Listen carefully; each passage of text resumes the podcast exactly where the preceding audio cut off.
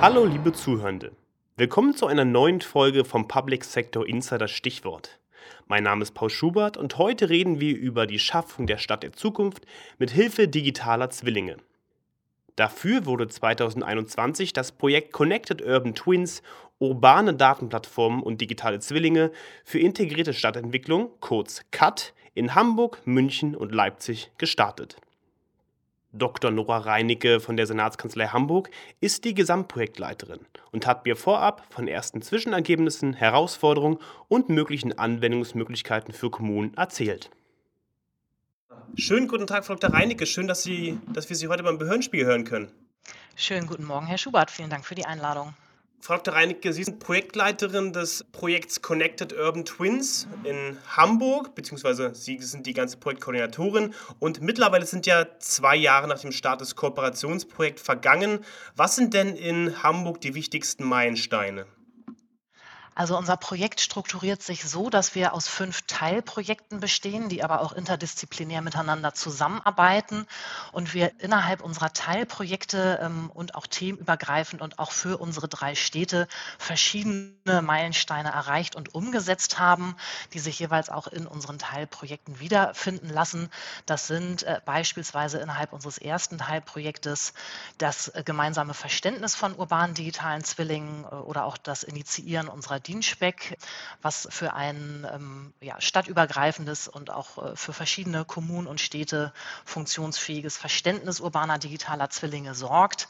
Gleichzeitig arbeiten wir in Teilprojekt 2 an Anwendungsfällen, also an ganz konkreten Umsetzungen, die auf Basis von Dateninformationen und Verknüpfung von Daten besser ähm, und schneller bearbeitet werden können, haben im Bereich Bürger-Bürgerinnenbeteiligung eine Open-Source-Software namens DPAS von Hamburg auf Leipzig und München transferiert, also sind hier auch eng im Austausch und erarbeiten miteinander gemeinsam sowohl Tools als auch Anwendungen als auch die Weiterentwicklung bestehender Tools haben im Teilprojekt 4 der innovativen Forschung ähm, ein eigenes Tool entwickelt, worüber ähm, Geschichten, Daten äh, verknüpft äh, dargestellt werden können, haben aber auch im Bereich Virtual Reality, Augmented Reality verschiedene Prototypen entwickelt und Anwendungsfälle verknüpft. Und unser fünftes Teilprojekt zielt auf den Wissenstransfer und die Replikation ab. Das heißt, da haben wir den Anspruch und das Ziel, die Inhalte, die Erkenntnisse Erkenntnisse, die wir in den anderen vier Teilprojekten entwickeln, eben auch so aufzubereiten, dass wir sie untereinander verknüpfen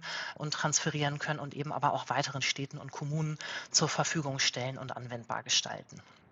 Nun ist ja das Gesamtprojekt ähm, ausgerichtet auf große Städte. Das heißt, wir haben im Prinzip die Städte München, Leipzig und äh, Hamburg. Da ist so ein bisschen die Frage, was können dann auch die kleineren Landkreise und auch die Kommunen von diesem Projekt des digitalen Zwillings mitnehmen?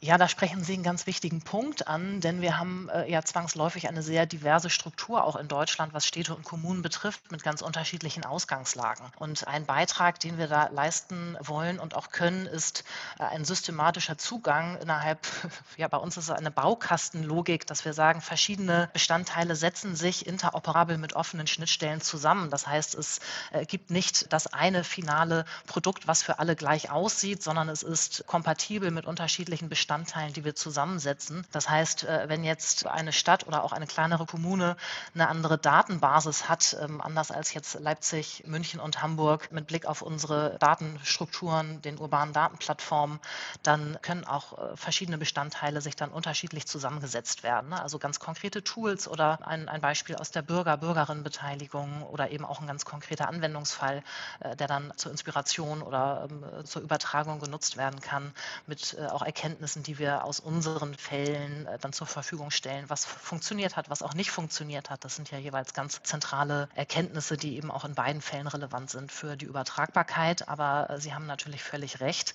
dass äh, Städte und Kommunen ganz unterschiedliche Ausgangslagen haben und das versuchen wir eben auch darüber abzubilden, dass wir innerhalb dieser Baukastensystematik, dieser Baukastenlogik verschiedene Anknüpfungspunkte haben, dann jeweils entsprechend der eigenen Fragestellung und der eigenen Bedarfe, Bedürfnisse und eben auch Ausgangslagen zu schauen, wie man von Entwicklungen im Rahmen unseres äh, Smart City Modellprojekts profitieren kann.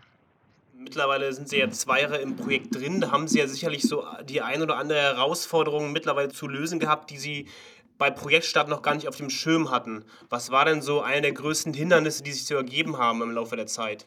Viele Dinge sind natürlich grundsätzlich erwartbar, aber wenn wir dann in die konkrete Umsetzung gehen, dann ist natürlich nicht alles antizipierbar gewesen, was sich dann in der Projektstrukturierung und Umsetzung offenbart. Wir sind ja ein interdisziplinäres und interkommunales Kooperationsprojekt. Das heißt, wir haben den riesigen Mehrwert, drei städtische Perspektiven zu berücksichtigen und eben auch unterschiedliche Stakeholder-Perspektiven durch die einbezogenen Behörden, Ämter, aber eben auch äh, städtischen Unternehmen äh, und Forschungspartnern.